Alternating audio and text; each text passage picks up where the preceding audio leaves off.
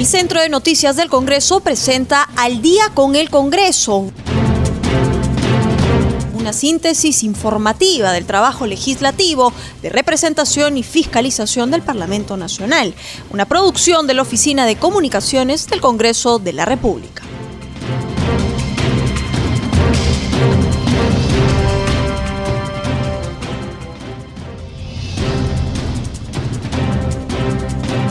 Están amigos? Muy buenas noches. Ya estamos en el programa Al día con el Congreso de CNC Radio y Radio Nacional. Los saluda Rómulo Vargas y los acompañaré en esta hora informativa con las principales noticias del Parlamento Nacional. Y antes de ir a los temas de fondo, quisiéramos hacerle recordar a nuestros oyentes que estamos en el día 437 del estado de emergencia por el nuevo coronavirus y debemos de seguir cuidándonos, usando todos los protocolos que ustedes ya saben, por favor, lavado de manos constante, seguir utilizando la doble mascarilla y si va a lugares públicos concurridos, haga uso de su protector facial. Ya lo sabe, este virus está más agresivo y solo depende de nosotros para no ser contagiándolos.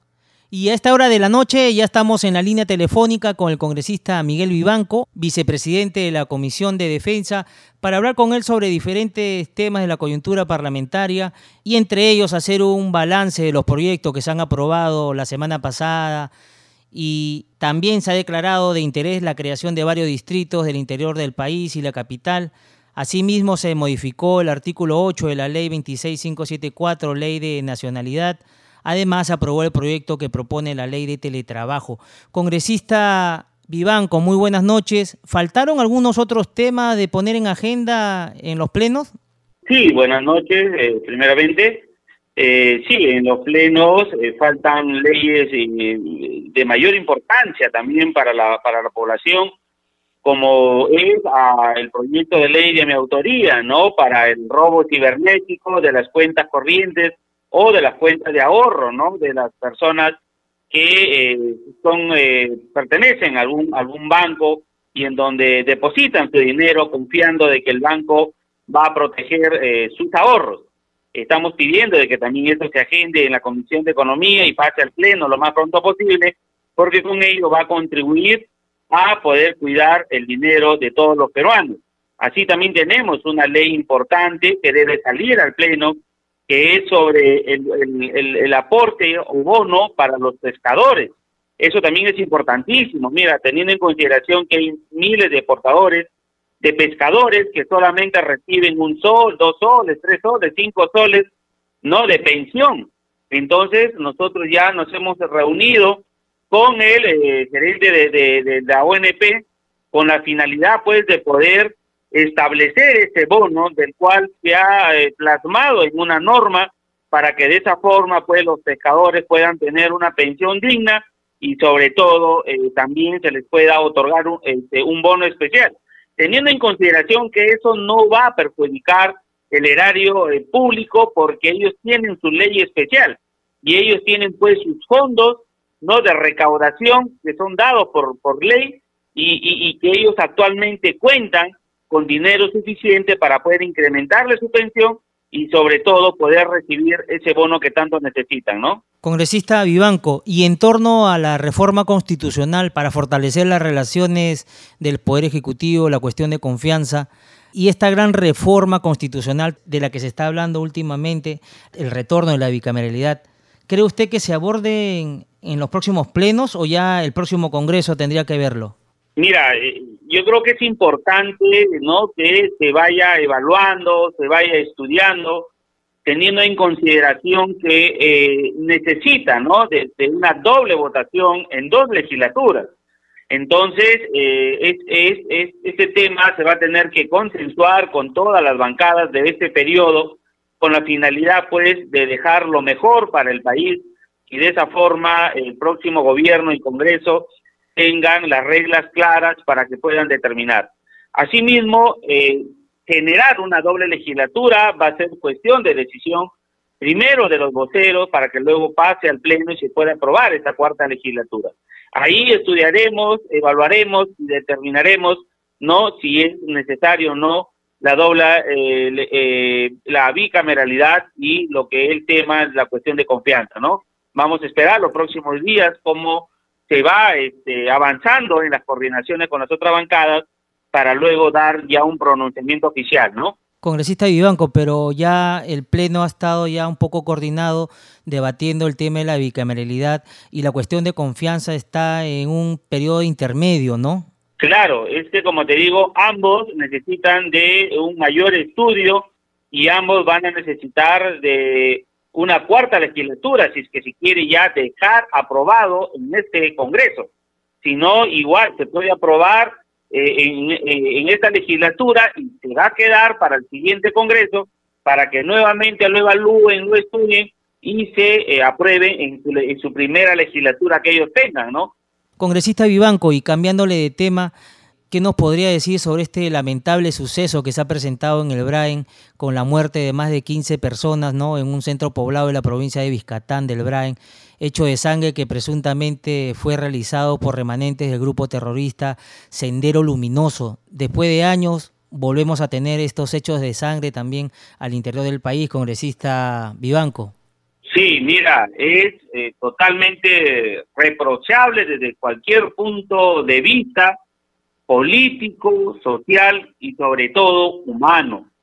Eh, estos remanentes de Sendero Luminoso y otros grupos armados que se empiezan a generar para poder vivir ¿no? del, del, narcotráfico que hay en esa zona y pretender llegar a, con el terror, la amenaza, la muerte, que han sido sus únicas armas para poder eh, amedrentar a un pueblo y para poder llegar al poder, no, al no tener ideas, al no tener planteamientos, al no tener objetivos claros que dar a nuestro país, la única forma de ellos querer implantar su ideología es a través del terror.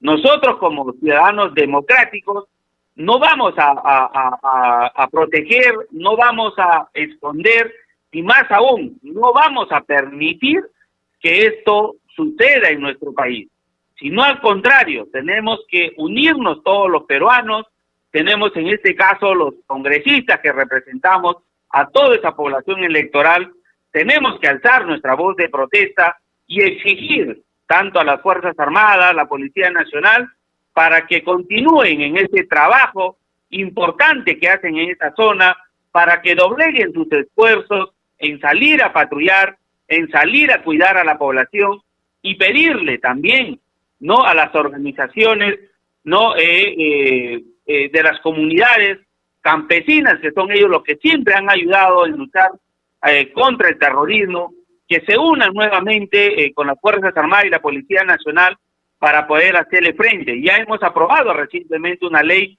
que fortalecemos a, las, a las comunidades en donde necesitamos también de su ayuda y su apoyo de ellos. Nosotros como congresistas le vamos a dar todas las herramientas jurídicas para que ellos puedan salir y ayudarnos y apoyarnos en la lucha contra el terrorismo. Y a la fiscal de la Nación sí le vamos a exigir que las investigaciones se hagan con la mayor eh, claridad, que lo hagan con la mayor independencia, sin, sin presiones políticas, pero que necesitamos respuestas para poder encontrar a los verdaderos responsables de estos, de estos actos, ¿no? Y poder procesarlos y condenarlos, porque esas muertes no pueden quedar impunes y sobre todo demostrar a nivel internacional que nuestro país sigue en, un, en, en, esta, en esta guerra con, con Sendero Luminoso, que nuestro país aún todavía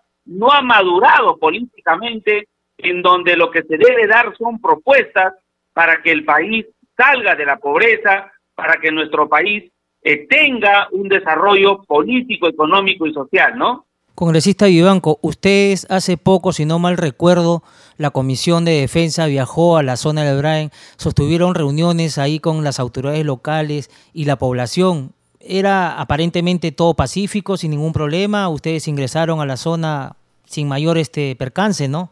Sí, sí, en mi calidad de presidente de la Comisión de Defensa, nos dirigimos hacia el BRAE, estuvimos en y Pitar y otras comunidades en donde junto a las Fuerzas Armadas y la Policía Nacional hicimos ese recorrido nos hemos reunido con diferentes eh, eh, dirigentes no de la zona en donde ellos nos habían eh, dado algunas alcances de algunas necesidades que tenían como población.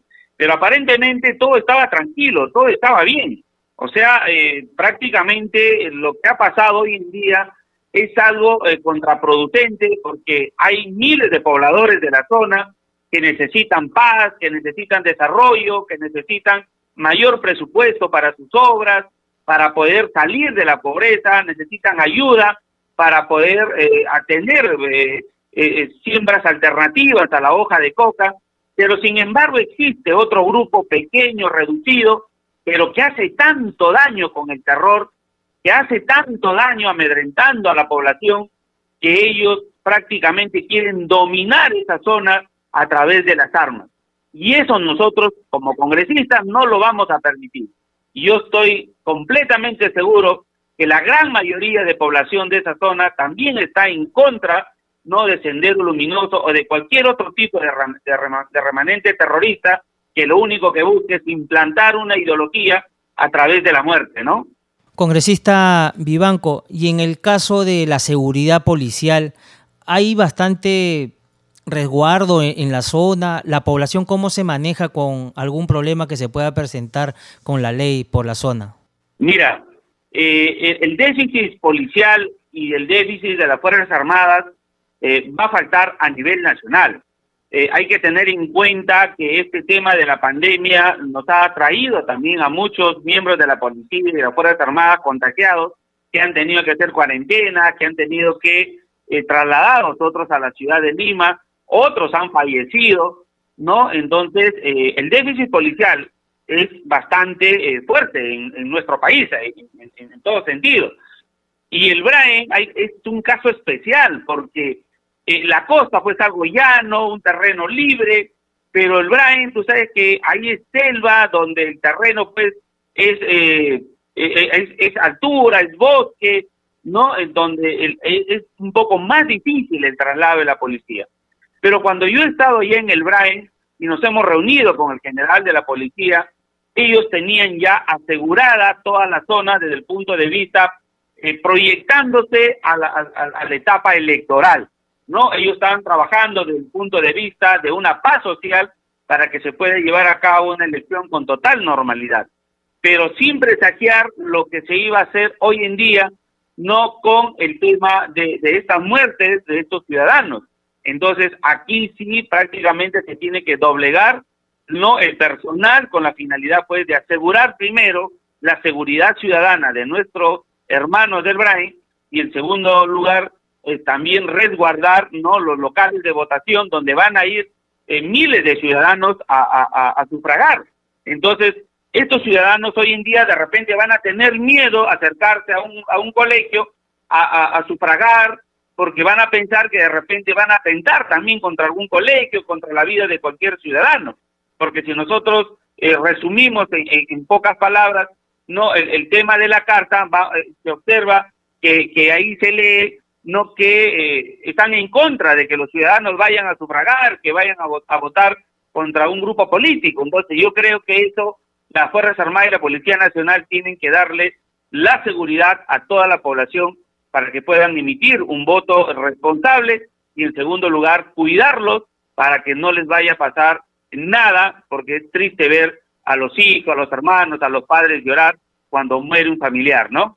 Congresista Vivanco, esperemos que se redoblen los esfuerzos de la policía por resguardar la zona y que también vuelva la calma. Esperemos, ¿no? Esto no sea un paso para que próximamente se recrudezca la violencia en el Brain, ya que venimos de un proceso de pacificación después de lo que hemos pasado no eh, en los años 80, 90 con los problemas de, sendero y que nos causó bastante problemas en, el Perú. Congresista Vivanco, y cambiándole de tema, el día de ayer el presidente Sagasti estuvo por Huamachuco.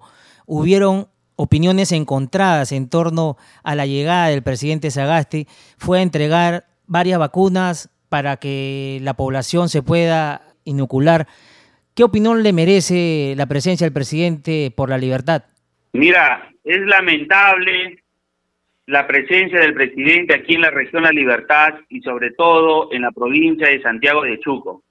Nos hemos trasladado nosotros los congresistas hacia esta ciudad porque nos habían ya informado eh, los médicos que no tenían el pago algún, eh, de, sus mensualidades, algunos no habían recibido sus bonos y que este hospital que se iba a inaugurar pues no tenían los medicamentos necesarios para atender a los, a, los pacientes, no, no tienen el personal completo, existen dos camas UCI, pero tampoco hay el personal médico para que pueda funcionar esa, eso, esa, esa, ese centro de emergencia. Entonces, cuando ha llegado el presidente, nos hemos acercado, le hemos pedido a él que apoye con presupuesto, y el presidente simplemente, como Pilato, se lavó la mano y dijo, vayan a conversar con el ministro de Salud que está ahorita ahí a, su costado. Hablamos con el ministro de Salud y el ministro de Salud nos dice, ¿sabe qué? Coordinen con el, con el, con el ministro de Economía porque él es el que tiene la plata. Entonces, ¿para qué diablos han ido hasta Santiago de Chuco a inaugurar un hospital que al día siguiente no va a funcionar eh, ni siquiera las camas UCI. ¿Para qué han ido? Solamente para levantar la mano, saludar a la población y ni siquiera preguntarle al director del hospital si tiene presupuesto, si tiene personal, si el, si el hospital está bien construido, si hay algún tipo de problemas, o preguntarle al personal médico si ya cobraron su sueldo, si ya le pagaron su bono, si ya le dieron sus implementos de seguridad, absolutamente nada. Congresista Vivanco, bueno, esperemos que la agenda del presidente no sea tan apretada, ¿no? Y se tome su tiempo para también reunirse con las autoridades locales y pueda dar también a conocer los proyectos para la región. Ahí tenemos a Chavimochi, que todavía sigue olvidada, congresista Vivanco. Sí, e, e, es, eh, lo que tú acabas de decir es algo muy importante. El proyecto especial Chavimochi ya se había destrabado el año pasado y se había quitado la potestad al gobierno regional para que lo vea el Ministerio de Agricultura y a través de un presupuesto asignado puedan terminar la represa Palo Redondo para que después continúe la canalización. Pero hasta el día de hoy no hay absolutamente nada, sino simplemente le quitaron esa potestad administrativa al gobierno regional, se lo llevaron al Ministerio de Agricultura y ahí duermen el sueño de los justos, ahí está. Y prácticamente está perjudicando a los miles de agricultores de esta zona del norte del país. Y el presidente tampoco no ha dicho ni siquiera expuesto nada referente a ello. Y creo que también es algo vergonzoso que el presidente, pues hasta la actualidad, no destine el presupuesto correspondiente para que avance esta importante obra de irrigación en nuestra región, ¿no? Congresista Vivanco, muchísimas gracias por haber estado con nosotros en el programa. Ya tendremos la ocasión de conversar con usted la próxima semana, ya cuando estemos ya con los plenos acá en el Parlamento Nacional. Muchas gracias y muy buenas, noches, a todos mis hermanos peruanos. Continuamos con el programa y a esta hora de la noche nos trasladamos hasta el Congreso de la República. Tenemos información en vivo con nuestro colega de la multiplataforma de CNC, Francisco Pérez, para que nos cuente las últimas noticias del legislativo. ¿Cómo está Francisco? Muy buenas noches, te escuchamos. ¿Qué tal, Rómulo? ¿Cómo estás? Buenas noches. Buenas noches a nuestros amigos y amigas oyentes también del día con el Congreso.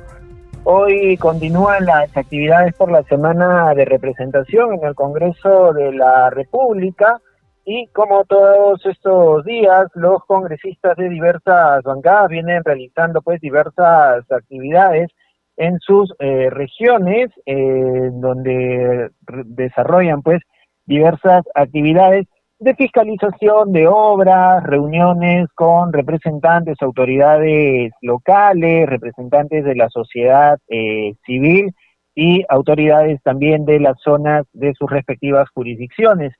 Eh, vamos a empezar por Lima, en donde el vicepresidente del Congreso de la República, el congresista Luis Roel Alba, se reunió con representantes del cuerpo médico del Instituto Nacional de Salud Mental Honorio Delgado y Deyo Noguchi, eh, el cuerpo médico de este nosocomio ha demandado la reanudación progresiva con protocolos de bioseguridad de las consultas externas y de la hospitalización regular de pacientes adultos, pacientes con adicciones, niños y adolescentes con enfermedades mentales que debido a la pandemia de COVID-19 fueron sustituidas al 100% por la atención virtual desde el año pasado.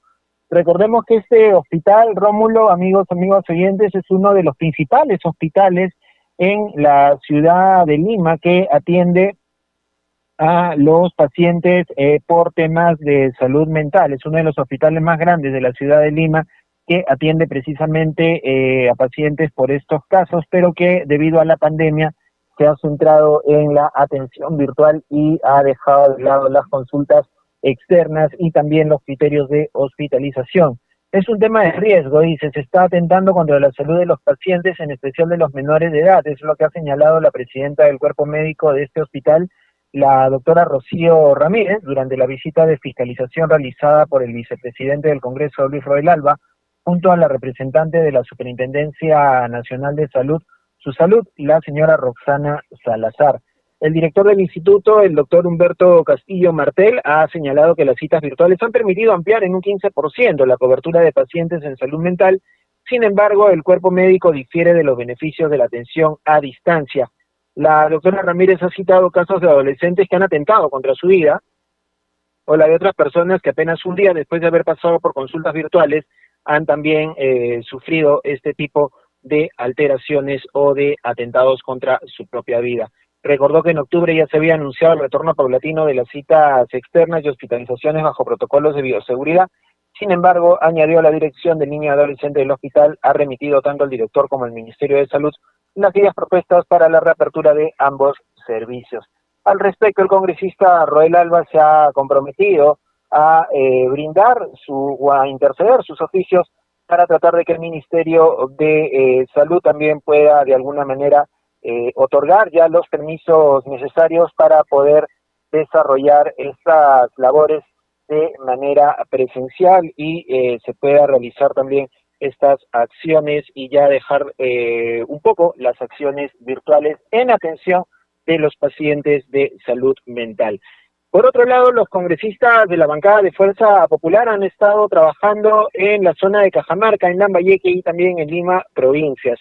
Les cuento qué ha pasado en Cajamarca. El congresista Napoleón Vigo Gutiérrez ha estado realizando sus labores de representación y visitó el Centro de Salud Ichuacán de la Red de Salud 4 de San Marcos a fin de verificar la labor que realiza el personal médico en el marco de la pandemia. En esa línea, el congresista ha solicitado al gobierno regional de Cajamarca que estas nuevas instalaciones puedan ser recibidas prontamente para mejorar los servicios de atención y solucionar los temas administrativos. En Lambayeque, la parlamentaria también de la bancada naranja, Rita Ayasta de Díaz, sostuvo una reunión de trabajo con el gerente del sistema hidráulico Tinajones, el ingeniero Arturo Solórzano, quien se refirió a la iniciativa privada cofinanciada del sistema hidráulico integral del Valle de Chancay-Lambayeque, Cabe destacar que el mencionado proyecto tiene como objetivo contribuir al desarrollo sostenible del valle. Estos proyectos son de gran importancia para la agricultura de nuestra región y serán motivo para que mi despacho siga trabajando proyectos de ley a favor de esta actividad, sentenció la legisladora Rita Ayasta. Mientras tanto, en Lima, provincias, la congresista Liliana Pineda Chaca visitó la, la institución educativa 440 del asentamiento humano Dignidad Nacional en el distrito de Mala, donde se reunió con la directora del colegio Rosa Santos Cisneros para supervisar las condiciones de la infraestructura.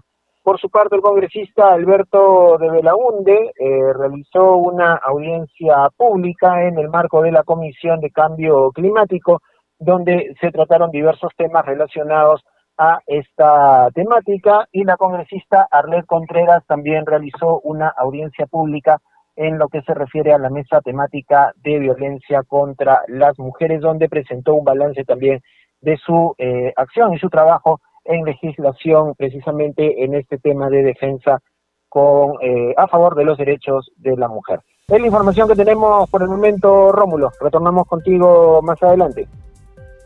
Nos vamos a un corte comercial, ya retornamos con más en Al día con el Congreso. Estaremos en la línea telefónica con el congresista Enrique Fernández. Ya volvemos.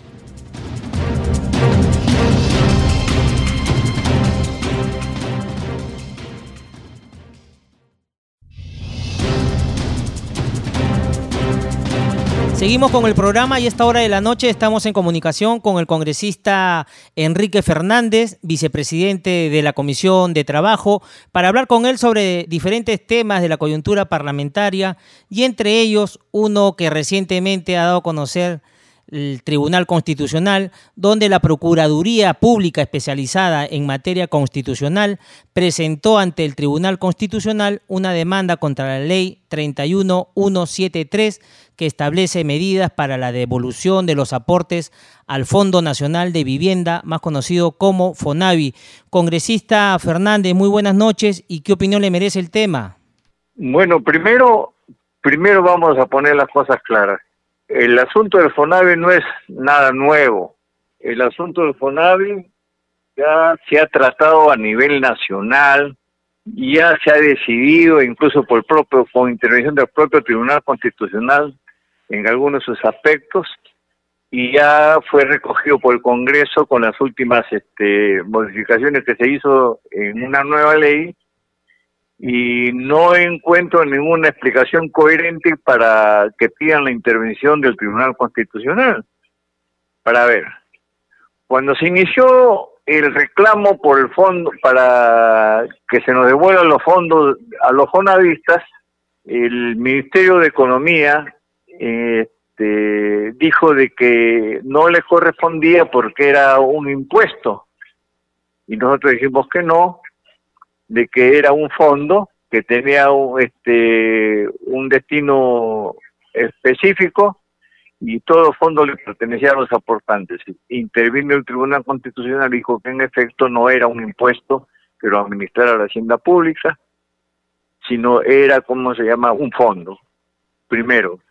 Segundo, este, se decidió eh, que se haga un referéndum en materia soportamos toda la arremetida del gobierno de la energía diciendo que iba a haber un hueco financiero y todas esas cosas. Bueno, prácticamente se lo obligó a que convocara el referéndum. Se convoca el referéndum. Logramos una amplia mayoría, a pesar de todas las campañas en contra, y se nos devolvió un dinero. Pero no se hizo el cálculo como tiene que hacerse, se nos devolvió 10 soles, este, a razón de 10 soles y centavos por cada mes de aportación. Entonces todo eso ah, después hemos tomado en consideración que eso no era así y que se tendría que hacer los cálculos como corresponden y la devolución a todo a todo el mundo. Bueno, y eso fue producto de esta nueva ley que en consenso votamos en el Congreso. Es decir, ya está determinado de que es un fondo que le pertenece a los aportantes, que fue mal liquidado por la comisión anterior y que había que hacer una nueva una nueva comisión para que para que para que rezarse el, daño que le hicieron a los aportantes. Eso es todo. No encuentro ninguna razón para que vea el Tribunal Constitucional. Congresista Fernández, según el ministro de Economía, Waldo Mendoza, afirma que esto generaría un costo adicional de hasta 6.228 millones de soles anuales. ¿Tanto nos robaron? No, tanto nos dejaron de pagar, porque ese es el término adecuado. Tanto nos dejaron de pagar. Con eso tranquilamente podríamos haber tenido vivienda todos los que aportaron. ¿Mm? Todos los que aportaron. Pero es así, pues. No estamos pidiendo nada que no nos pertenezca.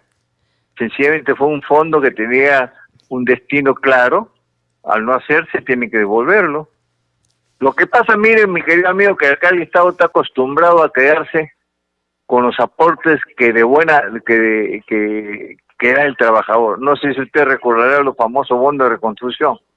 Yo hasta ahora tengo varios millones ahí en bonos que, me tocó pagar y era para reconstrucción del terremoto del año 70, imagínense. y así han salido varios bonos, ¿no? A lo que van de varios gobiernos, ¿no, congresista Fernández? Sí, siempre hay un bono así y cuando hay un bono hay un pago adelantado y un futuro servicio que vamos a recibir, ya sea en, energía, en, en, cualquier otra cosa. Y cuando uno reclama lo que realmente le corresponde, siempre tenemos la misma respuesta. Para los trabajadores no hay plata. En el hipotético caso, que sea cierto lo que dice Waldo Mendoza, el ministro Waldo Mendoza, ¿de cuánto estamos hablando? Estamos hablando del 5% de los 60 mil millones que le dieron a los empresarios a raíz de lo, de lo del COVID. Es decir, con, con la emergencia de, que hubo por la pandemia, ¿no? El 5%. Congresista Fernández, y en ese sentido, ¿ahora qué es lo que viene? ¿Ustedes van a aprobarlo por insistencia? Ya está aprobado por insistencia. Ahora lo, lo, lo, que viene es algo, algo que, no sabemos qué cosa es. Eh, eh, eh, no sabemos el mejor sentido de la palabra. Esperemos sobre cómo se pronuncian para actuar sobre eso. Yo estoy particularmente en contra de que el Tribunal Constitucional se constituya en cómo se llama este, en el último ente del Estado que da visto bueno o no a, a las leyes que vota el Congreso. Ellos también tienen una labor específica. Si es anticonstitucional, sí tienen que hacer observación del caso. Pero esa no es la discusión. Esa no es la discusión. Con, por eso comencé explicándole que ya el Tribunal Constitucional había intervenido diciendo que era un fondo que le correspondía a los aportantes. Por eso es que se hizo este el referendo y por eso comenzaron a devolverle a la gente. Lo que pasa es que no le han devuelto lo que verdaderamente le corresponde. Entonces el Tribunal Constitucional cuando le dice que eso le pertenece a los aportantes no dijo una parte le pertenece a los aportantes, no, dijo le pertenece a los aportantes. Congresista, y en estos plenos que se vienen próximamente, ¿se abordará nuevamente este tema o cree que usted ya, el Tribunal Constitucional ya falló y ahí queda? No, no, no, no, no, no, no, no, eso no es así. Eso no es así. Bueno, si no, entonces, entonces ¿para, qué queremos Congreso? Que el Tribunal Constitucional legisle como, como quiere, no es así. Acá, acá cada institución tiene su, tiene su razón de ser y, las tareas que tiene que hacer. Nosotros tenemos, tenemos eh, como, como trabajo legislar representar y fiscalizar.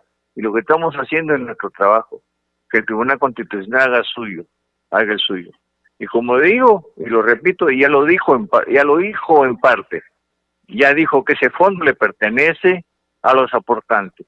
Congresista, y cambiándole de tema, ¿qué opinión nos puede brindar sobre este lamentable suceso que se ha presentado el fin de semana sobre la muerte de más de, 15 personas en un centro poblado de bueno, y, lamentablemente este tema vuelve a salir a luz después de tanto tiempo. Usted sabe que hemos pasado una situación complicada con el tema del sendero luminoso. Sí, sí, sí, sí, sí, sí, eso es cierto, eso es cierto, pero eh, este, para ver, primero pongámonos de acuerdo, ¿cuántos son? ¿14, 15, 16, 18? ¿Cuántos son? Cuando tienen informaciones así contrarias, no, no, no. 16 habla la policía.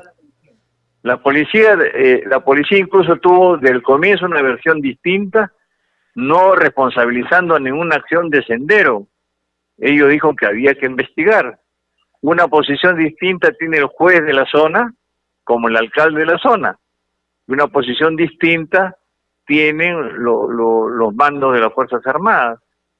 ¿no? Entonces, lo primero que tendría que averiguar hasta cuánto de veracidad hay en lo, en lo que se afirma. Primero, antes que nada, lamentar hechos así. Lamentar hechos así. Pero como estamos acá en, donde ya hemos vivido situaciones como estas, donde le hacen pasar a, a sendero algunas cosas que no ha cometido para intimidar a la gente. Yo recuerdo, como si hubiera sido ayer, el incendio del Banco de la Nación cuando hicimos la marcha Cuatro Suyos, precisamente en este, cuestionando la permanencia del gobierno de Fujimori y eso precisamente para desprestigiar el reclamo que teníamos, después se comprobó de que los servicios de inteligencia con Vladimiro Montesinos de la cabeza había tenido como plan quemar, quemar ese, este, ese edificio del, del banco. Eso se supo después. La pregunta es, ¿es algo psicosocial como lo anterior este? Por eso tenemos que investigarlo. He escuchado algunos comentarios de gente que más, más o menos trata el tema y que, y que merecen prestarle atención. Por ejemplo, que yo recuerde, Sendero jamás habló de, limpieza.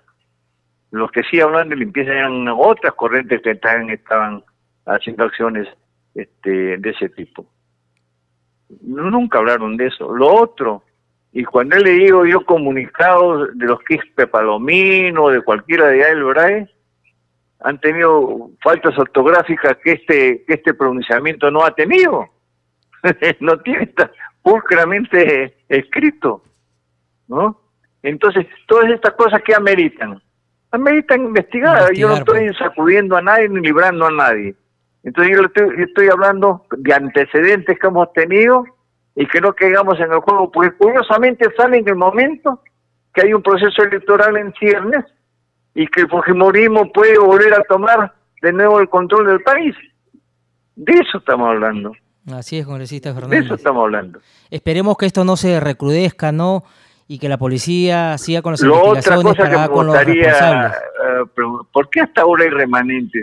¿Pero es cierto que hay remanente sendero allá o es el narcotráfico que está actuando ahí? ¿Cuántos años tienen, tienen las fuerzas policiales y las fuerzas militares ahí bajo ese control del BRAE? No, no llegaron ayer, ni antier. Hace seis, ocho años que están ahí, ¿no? Así es, congresista Fernández. Ojalá que la policía tome cartas en el asunto, como debe ser, se investiguen y se den con los responsables, ¿no, congresista Que se investigue fundamentalmente.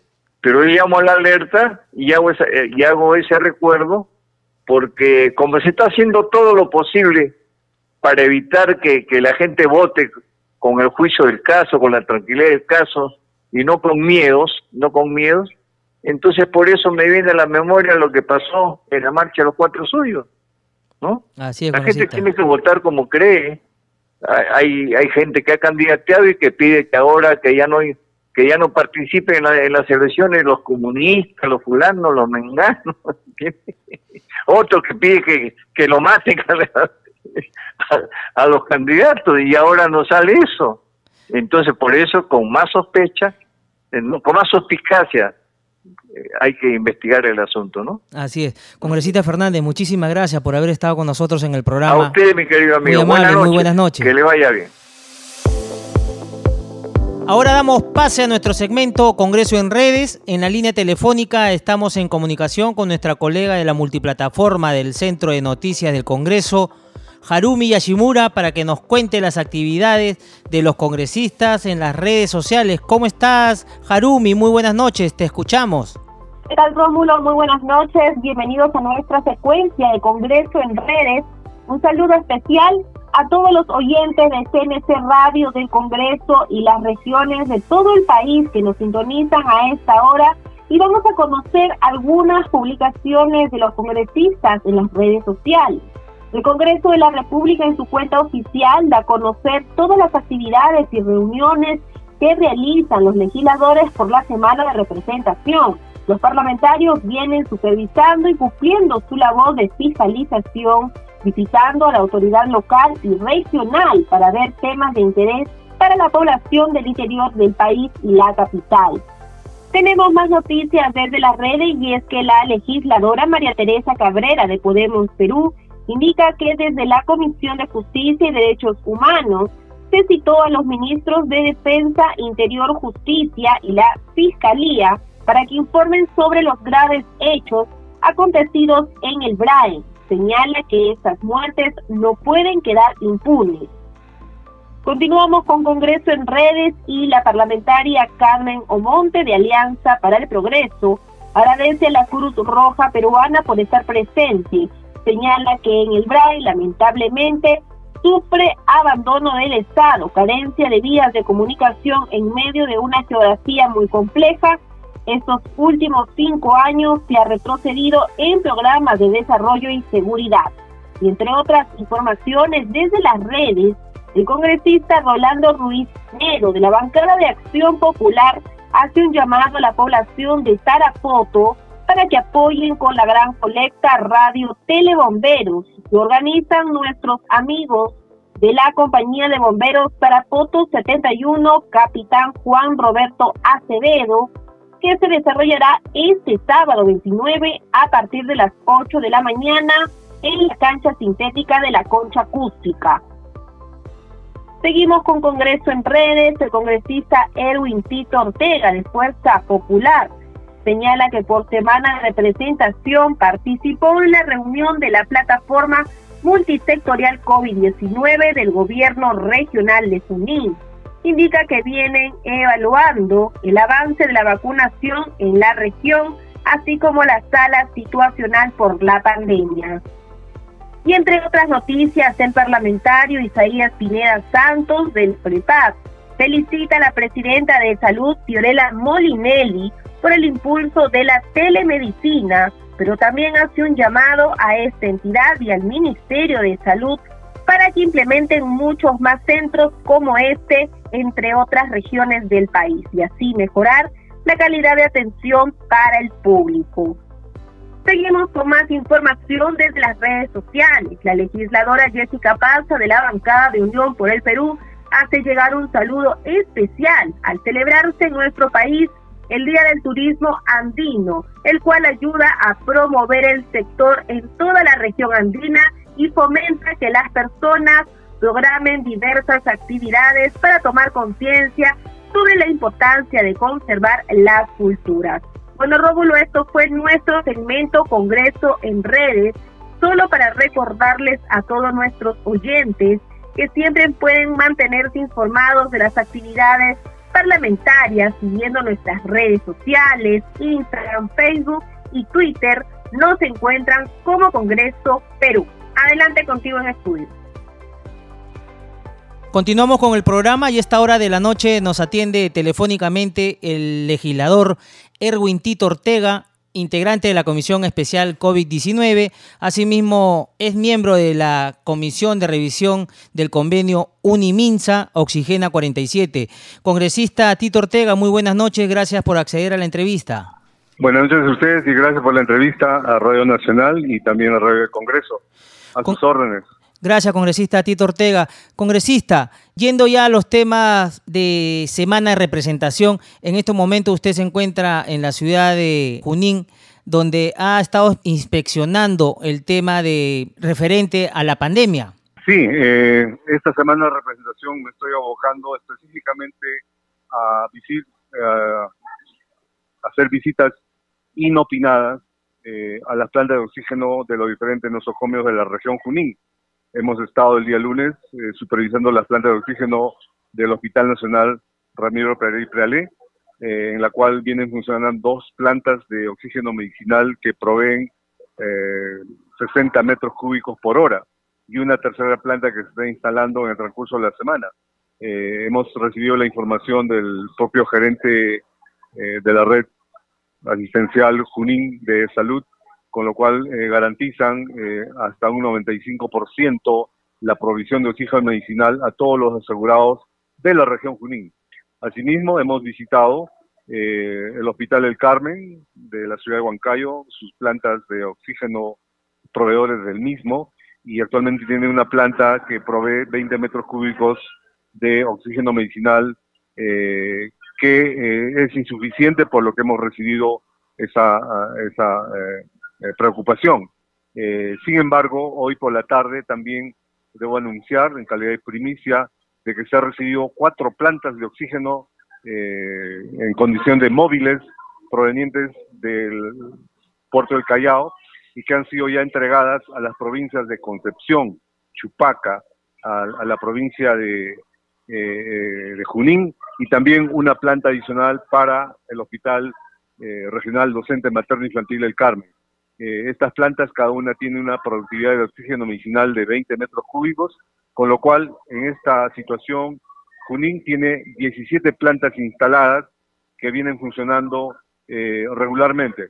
Sin embargo, eh, también hemos visto por conveniente continuar con la inspección y la supervisión del convenio y el proyecto Oxígena 47 que fuera realizado con la Universidad Nacional de Ingeniería y el Ministerio de Salud para que éstas eh, tengan una información certera y adecuada y sobre todo que la población eh, tenga la información de que este proyecto, si bien es cierto, fue rescindido como contrato hace unos días, al parecer ya eh, ha habido conciliaciones entre ambas instituciones y el proyecto Oxígena 47 continúa.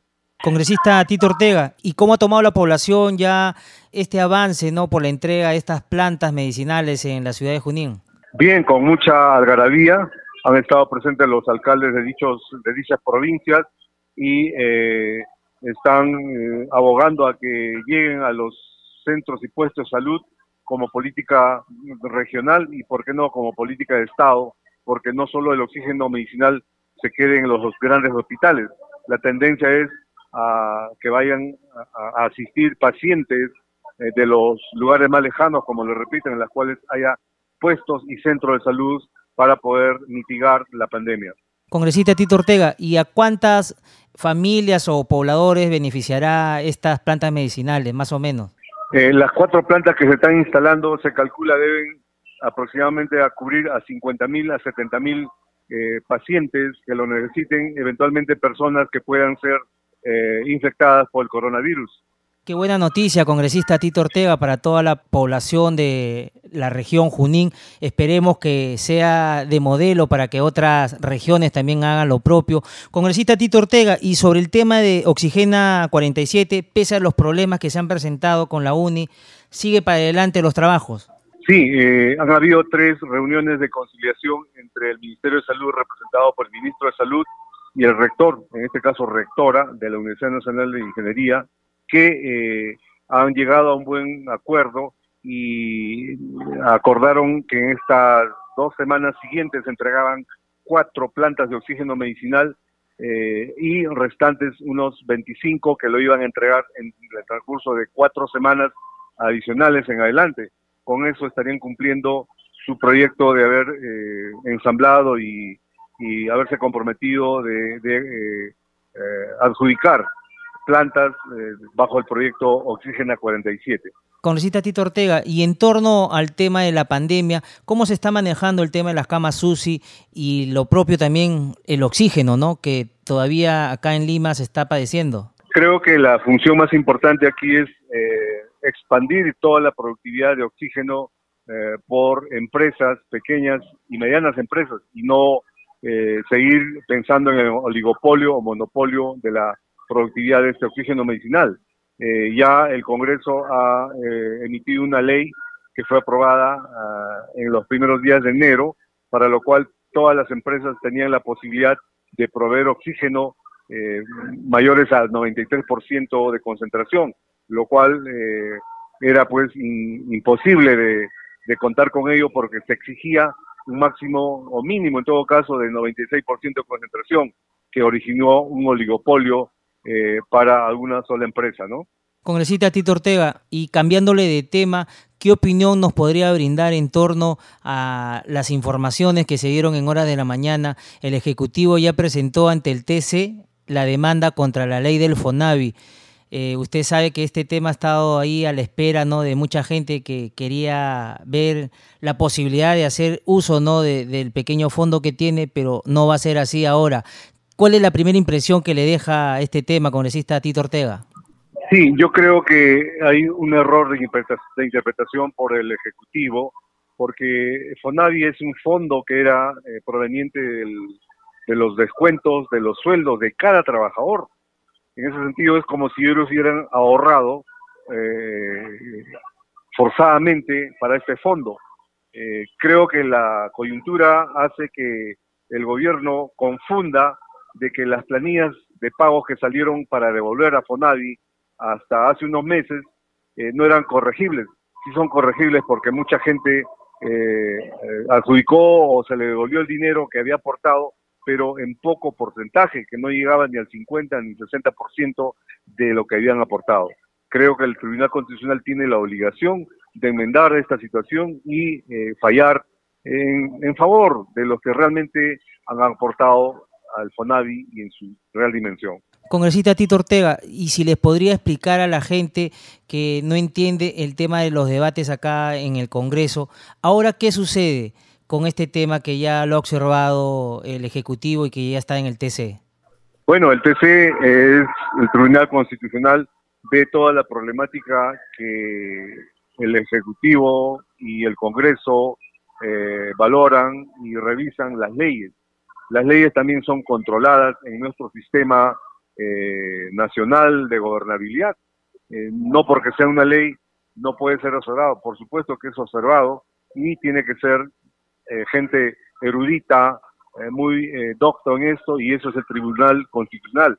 Los tribunos actualmente tienen que revisar toda la problemática que se presenta como observación que hace el sector o el Poder Ejecutivo.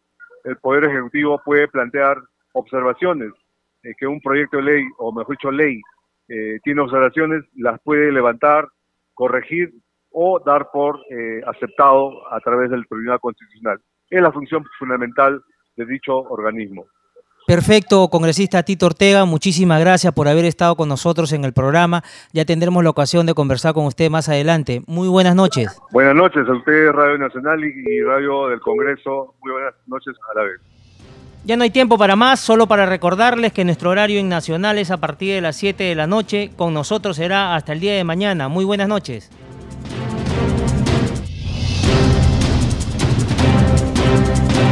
El Centro de Noticias de Congreso presentó al día con el Congreso